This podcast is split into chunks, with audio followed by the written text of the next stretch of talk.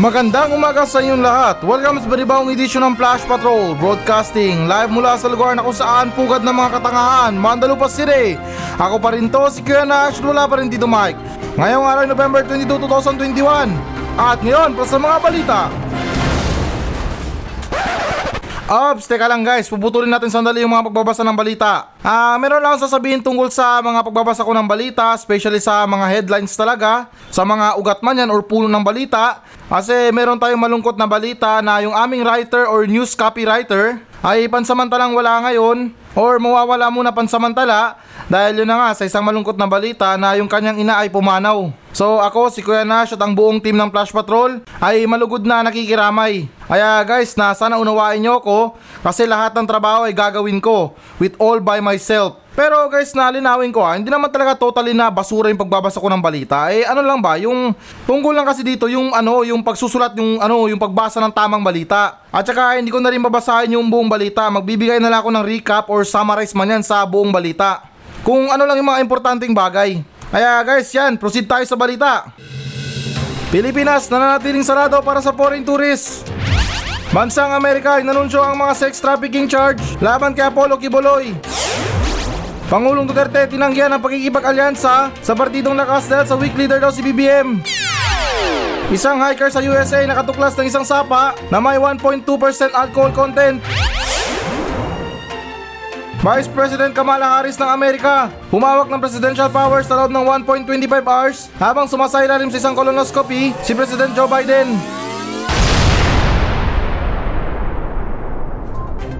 Pilipinas na natin sarado para sa foreign tourists. So okay guys, naayon sa pambihirang balita na to na mas pambihira pa sa pambihira na nilinaw ngayon ng Bureau of Immigration o BI na sarado pa rin ng Pilipinas para sa mga dayuhang turista. At tanging mga nasa ilalim ng mga pinapayagang kategorya na itinakda ng Interagency Task Force for Management of Emerging Infectious Disease o IATF at saka MEID. Na yun na nga guys na kung nagagaling sa mga berde o dilaw na mga bansa ang maaaring tanggapin na makapasok.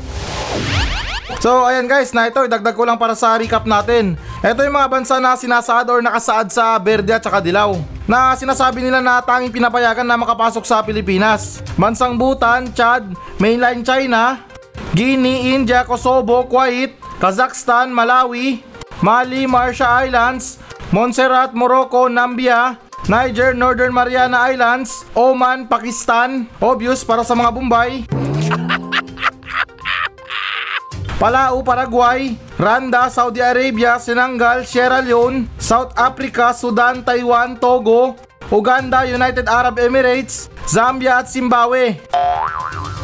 Hoy, mukhang nag-research talaga yung gobyerno natin para sa mga bansa na to ah.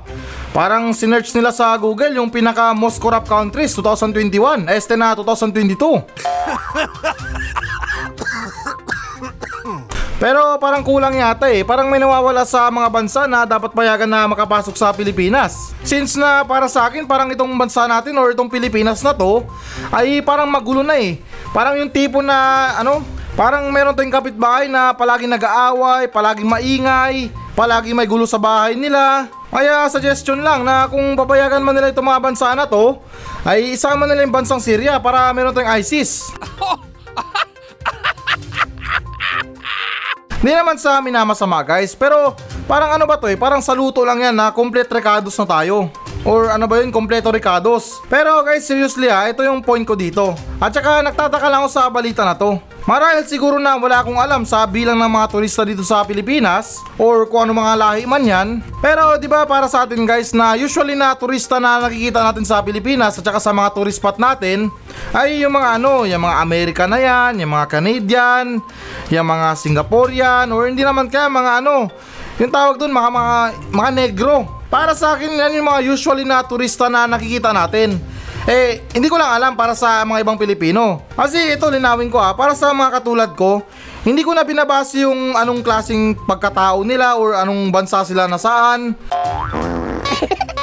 ano daw, yung ano, yung saan sila bansa na nabibilang. Basta na maputi lang sila at saka may team, eh para sa mga katulad ko at tingin ko para sa mga iba na walang ganong alam, eh yung tawag nila dyan mga Amerikano. Not sure lang talaga para sa mga iba kasi hindi rin porket na maputi yung isang tao or yung isang turista ay sabihin natin Amerikano na. Pero yun naman ay para sa akin lang kasi yung iba nag english naman. Tapos parang straight sila mag-English. So para sa akin considered ko na yun na ano na Amerikano or from US. Kaya yung pinagtataka ko lang dito na ulitin ko yung point ko Parang hindi yata nabanggit dito yung Amerika or yung USA or yung United States of America at saka yung bansang UK. Parang nakakaramdam na ako dito ah. Medyo magaling yata mamili yung ano ah, yung gobyerno natin. Kasi ito mga napili nilang mga bansa na to parang ano eh. Parang nasa likod ng listahan lang. Or kung hindi naman yung ano ba, yung parang extra lang para mapuno yung listahan natin. Kaya nagtataka lang ako dito kung bakit na hindi nila pinapayagan itong bansang Amerika or itong mga tao sa Amerika na makapasok sa Pilipinas. Kaya iniisip ko ha na di naman kaya merong nagaganap dito na no money, no honey. Or hindi naman kaya para sa mga katulad naming gwardya, no ID, no entry. Kaya baka naman sa gobyerno, no money, no entry. Kasi nalulungkot lang ako para sa mga ibang dayuhan na especially from America. Para sa akin kasi na malaki yung tulong yung pera nila dito sa Pilipinas. At saka hindi naman siguro sa nila lahat pero ilan sa mga turista na Amerikano ay mababait sa ating mga Pilipino. Sorry sa mga ibang bansa na nabanggit ko dito ha, pero tingin ko na itong mga bansa na to na nabanggit dito ay parang hindi naman to mga turista eh. Yung mga iba dito sa nabanggit gumagawa ng mga negosyo sa Pilipinas or what I mean na nagnenegosyo lang sa Pilipinas. Kumbaga natin ko na walang ambag sa atin. Imbis na tayo mga Pilipinong magnegosyo para sa kanila, eh sila naman to pumupunta sa Pilipinas para magtayo ng negosyo. At saka idagdag ko lang ha, yung mga ibang Pilipino nagkakandara pa ng mag-ibang bansa para kumita ng malaki. Yan mga Pilipino na yan ha, pumupunta ng ibang bansa para kumita ng malaki. Umaalis sila, iniiwan nila yung mahal nila sa buhay para magtrabaho at kumita ng malaki. Samantalang yung mga taga-ibang bansa, nagkakandara pa rin na makapasok dito at makapagpatayo ng negosyo para rin na kumita ng malaki. Tapos partida na ilan pa sa mga negosyo nila illegal. Kaya hindi naman sa kinakampihan pero para sa akin, para kay Kuya Nash, nalulungkot lang talaga ako para sa mga Amerikanong foreigner. Hindi ko alam kung tama yung term na yun pero nalulungkot ako para sa kanila kasi tingin ko para sa akin ha, sila yung tunay na turista. Sa mga tourist spot sila makikita mo mga Amerikano. Eh ito pasintabi lang ha, Samantalang yung mga nabanggit na bansa dito, makikita mo sa Eskinita may Bombay. Sa mga sidewalk may mga negosyanteng Chinese. At yung ibang mga foreigners, scammer pa. Hindi naman sa nila lahat pero yung iba tinitake advantage nila yung pagiging ano nila, foreigner nila na kesyo nangangailangan daw ng pera, kailangan ibenta yung relo, original daw, samantalang gawain niya na pala manloko ng Pilipino. Yung alam niyo yun, yung mga foreigner na kunwari nangangailangan ng pera, tapos kailangan niya ibenta yung relo niya sa murang halaga. Eh syempre na yung iba sa mga Pilipino, utoto. Di naman sa nila lahat porket na foreigner, paniniwalaan na, uy, ano to, foreigner to, ibig sabihin original ang mga gamit nito, biling ko na. Nasubukan ko na yan guys, na-experience ko na yan. Bale, kahapon pang-apat ko na. Sunod naman tayo na balita. Bansang Amerika inanunsyo ang mga sex trafficking charge laban kay Apollo Kibuloy. So ayun na nga guys na nakalimutan ko sabihin pala na alinsunod sa ulat ng Rappler na ang mga taga-usig or yung prosecutor ng US ay nag-anunsyo ng mga kaso na sex trafficking na nagsasabi ang mga babae at kabataang babae ay pinilit na makipagtalik sa nagtatag ng isang simbahan na nakabase sa Pilipinas na kaibigan at tagapayo ni Pangulong Duterte na walang iba kundi yung appointed son of God na si Pastor Apollo Kibuloy. At guys, nadagdag ko na rin sa balita na to, ito mga biktima raw inuutosan na maghahain ng pagkain, magmasahe kay Apollo Kibuloy, at makipagtalik na rin na tinatawag na night duty. Hay nako Mang Kanor. Ayos na na Apollo Kibuloy. Ayaw kong maging self-proclaimer dito pero parang masasabi ko na itong balita na to ay may katotohanan. Okay lang siguro sa tingin ko kung ibang bansa to. Pero wala eh.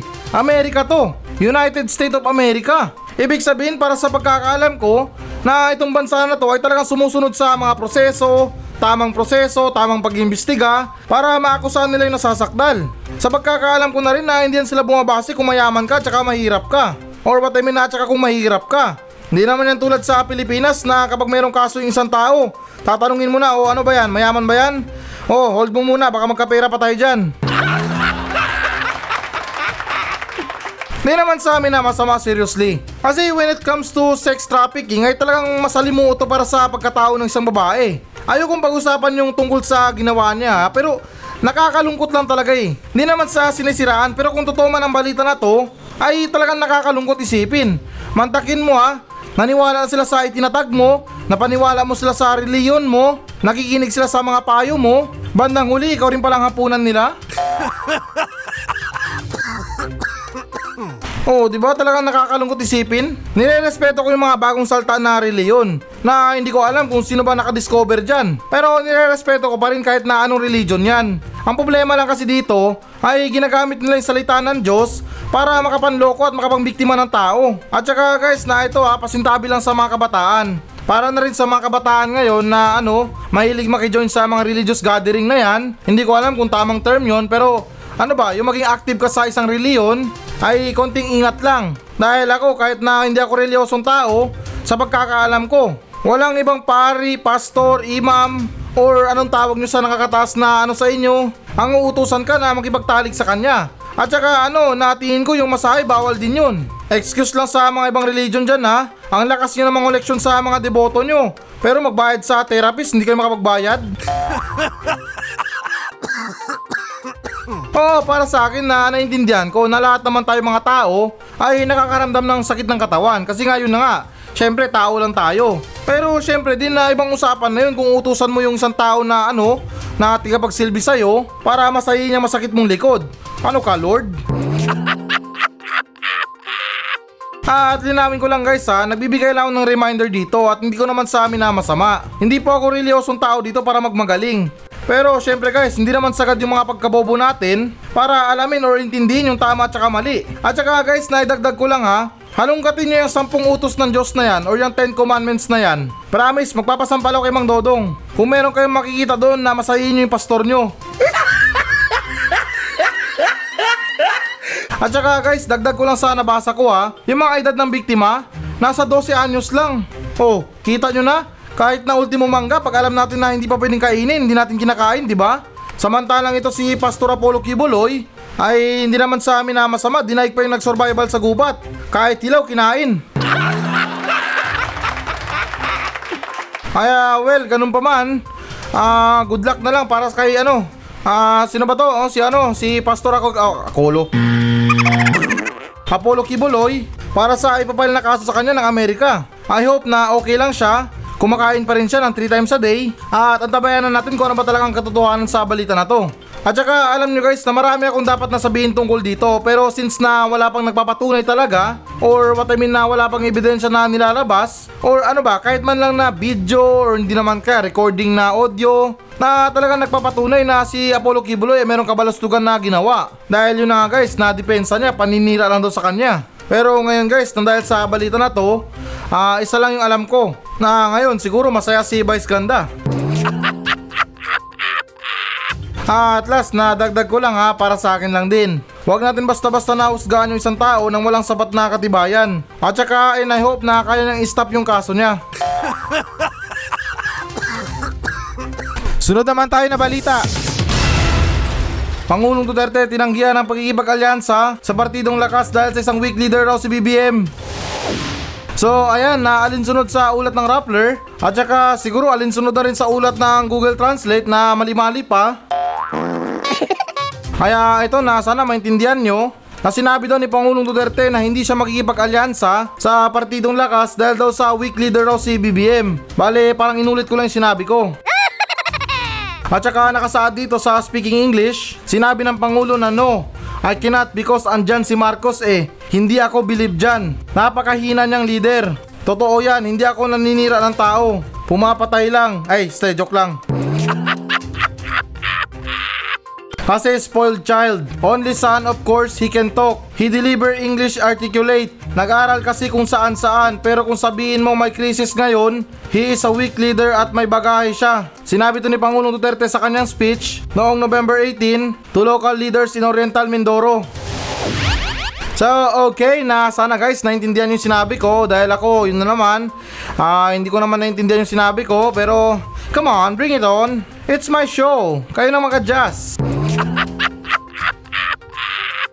Pero seryoso guys ha, um, parang pambihirang topic na to ha. Or kung hindi naman kaya na parang nakakabigla. Para sa akin na ganito talaga ang mangyayari kapag nag-agawan kayo sa kapangyarihan. Hindi naman sa pinipredika or sinasabi na totoo. Kasi ito guys, share ko lang ha. Ah, meron kasing theory dyan or theory na kapag once na yung kaibigan mo or yung best friend mo ang kasama mo sa negosyo, sabihin na natin na negosyo ha, for example lang. Mayroon talagang hindi inaasahang pagkakataon na darating ang araw ay meron kayong hindi pagkakaintindihan. At bandang huli mauwi ito sa ano, sa friendship over or yung FO. At guys, na marahil yung iba narinig nyo na to, na natalakay ko nung nakaraang linggo, na nabanggit ko doon na sobrang delikado at talagang nakakatakot kapag one day yung best friend mo naging mortal mo ng kaaway.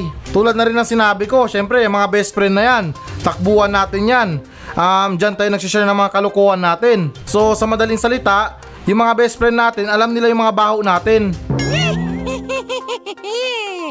Kaya ito, i-relate natin sa balita. Hindi naman siguro si Raulo si Pangulo para magsabi ng mga ganito, di ba?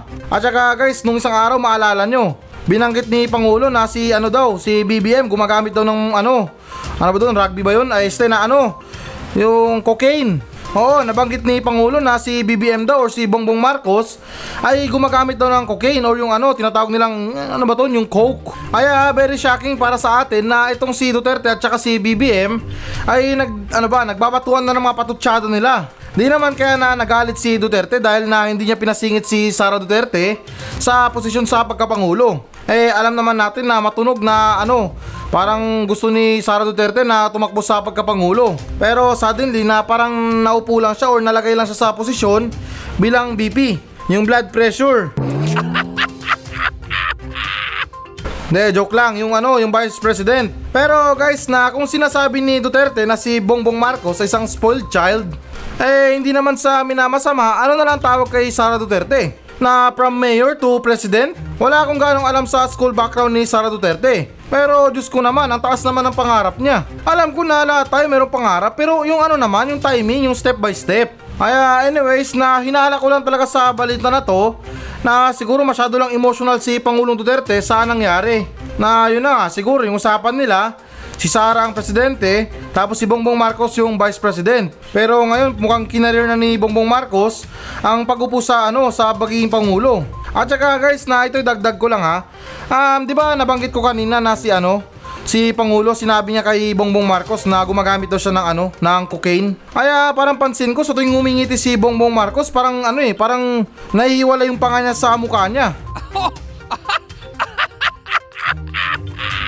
Pero wala namang issue doon. Kung meron siyang bisyo na gano'n, eh wala tayong magagawa. Bisyo niya yun. At saka guys, na binanggit naman ng Comelec na hindi raw madidisqualify ng isang kandidato nang dahil lang sa paggamit ng droga. Kaya naman pala, ilan sa mga kandidato ngayon ang kakapal ng mga muka. Kahit na hindi kakilala, pinapansin.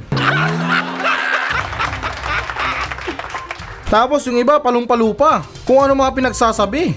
Siguro tingin ko na dapat ipagbawal to ng Comelec. Kasi yung iba, grabe. Sa sobrang palong-palo nila or sobrang sagad nila, kulang na lang halos yung buong mundo ibigay sa ano sa mga residente. Yung tipo na galawang ganito na oh, kapag ako yung nanalo, kapag ako yung binoto nyo, yung buong mundo sa inyo na. Aba, aba, aba, parang good item yung tinira. Sunod naman tayo na balita. Isang hiker sa USA nakatuklas ng isang sapa na may 1.2% alcohol content.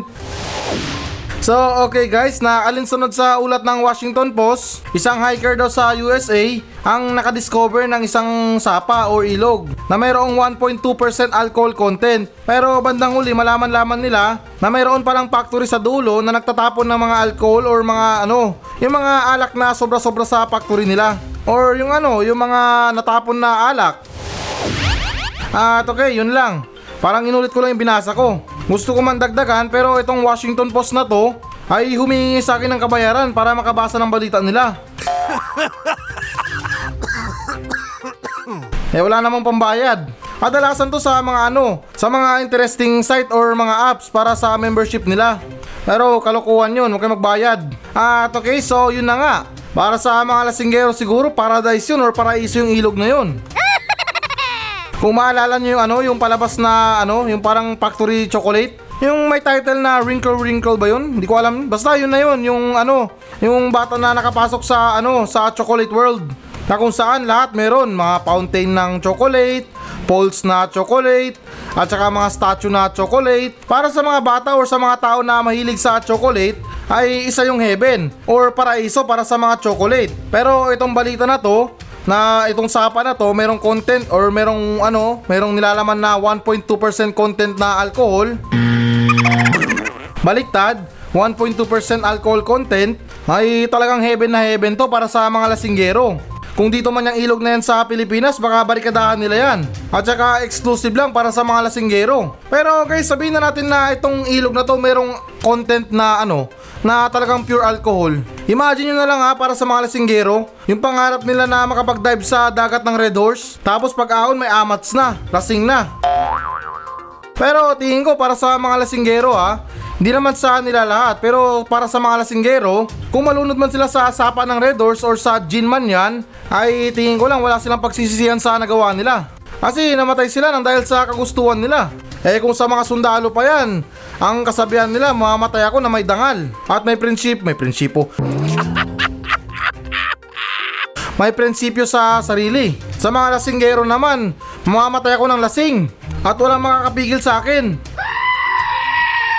Pero ano ba yan, puro tayo kalokohan na ito, um, lecture tayo konti. Tulad ng mga sinabi ko na itong ilog na to, ay para sa mga lasinggero ay masaya sila. Kasi yung ilog naglalaman ng 1.2% na alcohol content. Pero hindi nyo ba alam guys na nakakasama to sa kalikasan? Or makakasama to sa kalikasan? Kasi syempre sa mga ilog na yan may mga namumuhay dyan na mga hayop. Yung mga isda na yan, yung mga pagong, yung mga buhaya, at saka marami pang iba. Kaya talagang makakasama para sa mga freshwater animals na magkaroon ng 1.2% alcohol content yung ilog na tinitiran nila. At hindi ko lang alam kung sa bansang Amerika kung meron silang tradisyon na naglalabas sa ilog. Katulad sa atin na tayo mga Pilipino, kadalasan sa atin or ilan sa mga Pilipino na nasa probinsya ay talagang kinasanayan na na maglabas sa ilog. Kaya makakaapekto rin to para sa mga tao na naglalabas sa ilog na kung saan na yung mangyayari mga nilaban nila amoy alak. Kaya dapat lang na may tigil itong pag-leak na to or kung ano man baka illegal pa yung pagtapon nila sa ilog kasi nga makakasama to sa kalikasan. Pero ganun pa man para sa mga mahilig magluto dyan eh kung meron kayong ilog dyan na merong 1.2% alcohol content ay hindi na kayo mahihirapan sa pag-marinade kasi instant na. Meron na kayo agad na nilasing na hito or hindi naman kaya nilasing na isda. Sunod naman tayo na balita. Vice President Kamala Harris ng Amerika humawak ng presidential powers sa loob ng 1.25 hours habang sumasailalim sa isang colonoscopy si President Joe Biden. So, okay guys, na alinsunod sa ulat ng Reporter World, char, napaka-social world, na nakatanggap daw si Pangulong Joe Biden ng malinis na panukalang pangkalusugan mula sa doktor ng White House noong biyernes pagkatapos sumailalim sa malawak at regular na check-up kung saan ang kanyang kapangyarihan ay panandaliang inilipat kay Vice President Kamala Harris. So, yun, okay, na ayun na nga guys. Sa mga hindi nakagets, um, mula to sa Pilipinas, kaya parang medyo mahirap magets to. Or what I mean na mahirap makuha to dahil sa Pilipinas ay mahirap na mangyari to. Pero anyways na ito ulitin ko ha. Matapos sumailalim si Joe Biden, yung presidente ng Amerika, sa kanyang malawak at regular na check-up, kung saan ang kapangyarihan ay panandali ang inilipat kay Vice President Kamala Harris. Kahit na tunog na okay pagkatapos, pero para sa akin, big deal pa rin yun. Kasi ulitin ko ha, sa Pilipinas napakalabong mangyari yan. Sa ilang nagdaang termino ng mga pangulo or mga tandem man yan. Parang never ko pa napansin na yung pangulo at saka yung vice president ay talagang magkabati. Nung nakaraang termino or nakaraang administrasyon, parang tingin ko hindi yata magkabati si Noynoy Aquino at saka si Binay. Parang may tunog na kanya-kanyang buhay rin sila. Tapos ngayon, sa administrasyon ngayon, obvious naman, di ba? na talagang ano, hindi naman sa ano, hindi naman sa sinasabi na talagang talaga. Yung ano ba, yung usually na away lang talaga ng ano, ng magkatunggali dati. Although na siguro nung una, plastikan lang sila. Pero ngayon, nagsilabasan din yung mga baho nila at sungay nila. Kaya ayun, hindi sila magkabati. Partida pa yan ha, may kanya-kanyang siraan pa sa isa't isa. Pero ganun pa man guys na para sa akin, siguro dapat tutularan ng Pilipinas. Nakakalungkot naman kasi, sa nangyayari parang nagmumukha pang may kapangyarihan si Bongo kaysa naman kay Bibi Lenny. Yung tipo na halimbawa parang ano, na oh, ah, magbabakasyon muna ako ha. Bale na yung hawak ng kapangyarihan ko ay si ano, Si, tapos nandun na si BP Lenny sa harapan niya. Si, ano, oh, yun o, yung janitor. Halika dito. Ikaw muna yung presidente ngayon ha, magbabakasyon lang ako. Alam niyo yun guys na ganun, yung awkward moment, yung tipo na alam mo naman dapat kung sinong pagbilinan mo ng kapangyarihan mo dahil wala ka or hindi naman kaya. Meron kang ano, meron kang regular na check-up, tapos sabi ng doktor mo, oh, Duterte, magpahinga ka muna ng isang linggo ha, or hindi naman kaya dalawang linggo ha. Yung kapangyarihan mo, ilipat mo muna kay ano, kay Bibi Lenny. At saka yung mga nakatenga mong trabaho, ipasa mo muna sa kanya. Sabay sabi naman ni Duterte, hindi dok, malakas pa ako, kaya ko pa magtrabaho. Kasi yun na nga, hindi naman sa amin na masama, eh talagang magkaaway sila. Kaya yun na nga rin na nabanggit ko, nagmumukha pang Vice President si Bongo kaysa naman kay BP Lenny. At saka anyways guys ha, dagdag ko lang ha, sa mga insidente ng mga pagpili, or hindi naman kaya pagtawag, dahil yun na nga, nabanggit ko di ba na yung mga pagpili ng ano, na yung tipo na ililipat mo na yung kapangyarihan pero si BP Lenny nandun sa harapan tapos sabi ni Pangulong Duterte na oh um, yung hawak mo na ng kapangyarihan ko si ano ikaw yung janitor Diba? Yun na nga, nabanggit ko. Pero yun na nga, yung point ko lang doon na gusto ko lang buksan yung topic na to about sa mga maling akala or yung mga awkward moments natin. Isa sa mga halimbawa, yung tipo na parang akala mo ikaw yung kausap, tapos sumabat ka, tapos malaman-laman mo ay hindi pala ako yung kausap. Ako, naranasan ko yun. Talagang very awkward. At saka, alam ko, nararamdaman ko na ilan dyan sa inyo ay na-experience na yung ganyan. Yung tipo na sasabat ka pero hindi naman ikaw yung kausap. Ay, Diyos ko, parang ang sarap talaga na mag-walkout eh.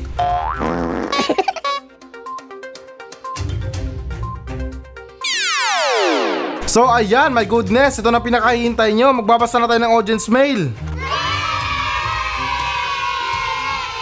Mula pa rin sa mga nagmensahe sa atin sa Facebook page ng Flash Patrol. At ngayon na muli nagpapasalamat ako sa mga tao na walang sawa na sumusuporta sa Flash Patrol. Kahit na parang bilang ko lang kayo sa mga daliri ko. Pero talagang nagpapasalamat ako sa inyo sa walang sawa na pagsuporta. At sana, sana dalawa ang puso ko. Hindi, joke lang na sana balang araw dumating yung panahon na yung mga supporters ko ay parang buhok ng long hair na mahaba yung suporta nila sa akin at marami. Pero anyways, bago pa man tumauwi sa panlilimos ng suporta, ah magsimula na tayo sa unang nagmensahe sa atin dahil ako ay natatain ha. Pero carry pa naman na itong mensahe na to ay nagmula kay Twinkle Cardona. Uy, ayun, okay to, isang Spotify listener ng Angeles City. So, okay na yun, una sa lahat na binabati ko lahat ng mga ano, ng mga tiga Angeles City. Yung mga ano, yung mga Mikeni Mikeni. At okay na, ito yung sinabi niya. Good morning po Kuya Nash. Kailangan ko po ang tulong mo ngayon para mahanap ang aking long time ninong. Long time missing na ninong pala. Kasi sa tuwing Pasko, usually namimigay talaga siya ng pera para sa akin. Kumbaga regalo na rin kasi birthday ko kapag December. Pero nahinto lang to Kuya Nash, magmula lang nang hiram ako sa kanya ng pera. Last year po yun Kuya Nash. At dinak niya po ako online. Pero hindi po ako susuko Kuya Nash. Gusto ko pong sabihin mo sa kanya na kailangan ko na ng pera. Alam ko nakikinig siya ng Flash Patrol katulad ko. Spotify listener din yon Kuya Nash. Kaya kung maaari Kuya Nash, pa-shoutout na lang kay Tito Ricardo from Barangay 731, Block 9A, Phase 3, 4th floor, Unit 471. At pakisabi na rin na wag mong kalimutan yung inaanak mong si Twinkle Twinks. Twinkle Twinks still love you Ninong. At wag mo na rin hintayin Ninong na ipatulpo pa kita. Kaya kung ako sa'yo Ninong, magpakita ka na. Malit na halaga lang naman ang kailangan ko sa Pasko na to. Yun lang po Kuya Nash, maraming salamat. Nako, mukhang magiging violente ka pa yata, Twinkle Twinkle. Ay, Twinkle Twinkle. Ah, ano ba to? Twinkle Cardona. Eh, wag naman ganun ano, Twinkle Cardona. Kasi ito makinig ka at sana makinig din yung iba. Para sa akin kasi na itong mga pagtayo ng ninong ng mga kapitbahay nyo, um, para sa akin na ito yung biggest mistake na nagawa nila sa buhay nila. Na yung akala nila na madali lang magninong. Una, masaya kasi meron kang inaanak. Sa mga binyagan, oo, masaya pa yan dahil bata pa yung inaanak mo. Kada Pasko, hindi mabigat sa bulsa. Abutan lang ng 20 or 10, ay yung mga bata masaya na yan. Pero doon lang talaga napupurnada kapag yung mga inaanak nila ay parang medyo maedad na. Hindi naman sa maedad, yung ano ba, yung age na teenager. Tapos nagkataon na 10 pa sila or 5, ay talagang mabigat sa bulsa yan lalo't kung umabot pa sila sa ganyang bilang. Kaya para sa mga nagbabalak dyan na maging ninong, ay make sure na in the future kaya nyo pa rin napanindigan na ninong kayo ha. Kasi para kayong the Grinch eh. Alam niyo yun yung sa palabas na ano, The Grinch? Yung lalaki na kulay green tapos galit siya sa Pasko. Tapos mahilig na kumain ng bubog. Pero anyways na para sa'yo um, Twinkle Cardona. Um, siguro better luck next time na lang. At kung nag-cross man ang landas yun ng ninong mo, ay yakapin mo na lang sa leeg ng mahigpit. So ayun, okay. Maraming maraming salamat sa pagmensahe sa akin ha. At okay, sa next naman sa nagmensahe ay nagmula kay Christian Puebla Morales, dating kalaban ni Pacquiao. Hindi, joke lang, na si Christian Puebla Morales. Ito yung sinabi niya, Kuya Nash, araw-araw akong nakikinig sa programa mo. Tuwing umaga habang nasa trabaho. Sana mapansin mo to at mabati na din sa iyong programa. Christian Morales po, Kuya Nash, maraming salamat in advance. Pa-shoutout na din kay Rico Mambo ng Milagrosa. Hariko Mambo. Hindi, biro lang na oh, malaking shoutout kay Christian Morales. Maraming maraming salamat sa pakikinig sa akin ha at ingat sa trabaho mo.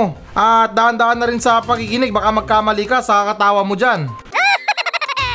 At ganoon na rin na shoutout din kay Rico Mambo ng Milagrosa. At yung sunod naman ay nagmula kay Joaquin Pintado. Sinabi niya na magandang Monday paring Nash. May tatanong lang ako sa'yo. Kasi may kaibigan ako na mahilig mangulikta, mangolekta ng patapon na mga bagay.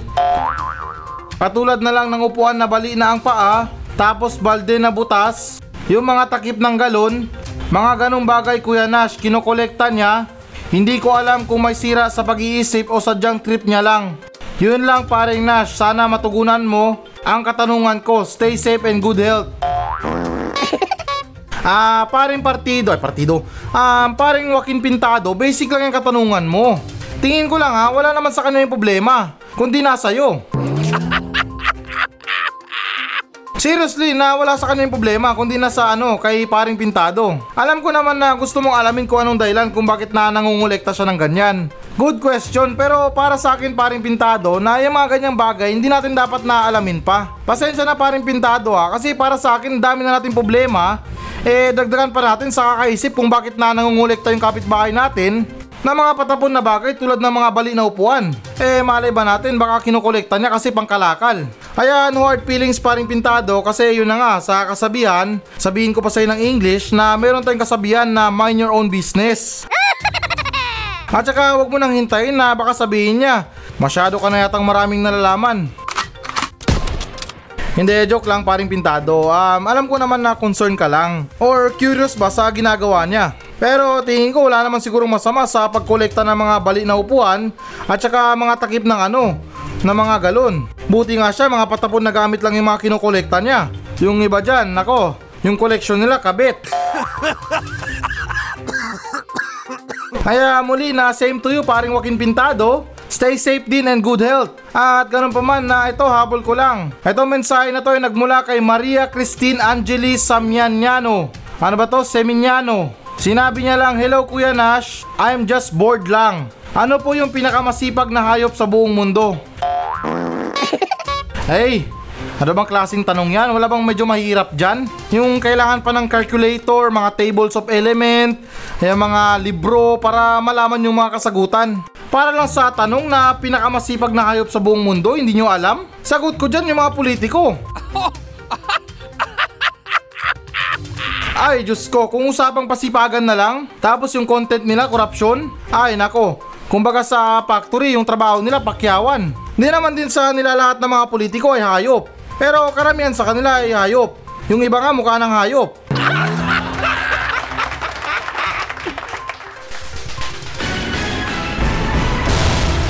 Hello guys, bago natin tapusin ang show na to, ay hinikayat ko lang yung mga audience na mag-message sa akin dito sa Mandalupa Station. Lahat ng mga question nyo, lahat ng mga comments, mga complain, or compliments man yan, ay susubukan kong tutugunan lahat yan dito sa aking show. Pumunta lang kayo sa Facebook page ng Flash Patrol at mag-iwan kayo ng message nyo doon kung ano bang gusto nyo iparating. Na kung may problema kayo sa mga buhay nyo, sa mga bahay nyo, kung meron kayong gustong palayasin, ay chance nyo na to na para sabihin sa akin. At ako na mismo ang papalaya sa kanila. At hindi lang nagtatapos doon. Pwede pwede ko rin kayong shoutout sa aking show. At ipinapangako ko na matutugunan ko talaga yan. Napaka-desperado ko na sa lahat. Kaya please lang, kung meron talaga kayong mga message, may mga saloobin kayo tungkol sa mga sinasabi ko, ay wag lang kayong mahiya. Kaya tandaan, FB page Flash Patrol. At please guys, pakipollow na rin. Kasi talagang desperado na ako sa buhay.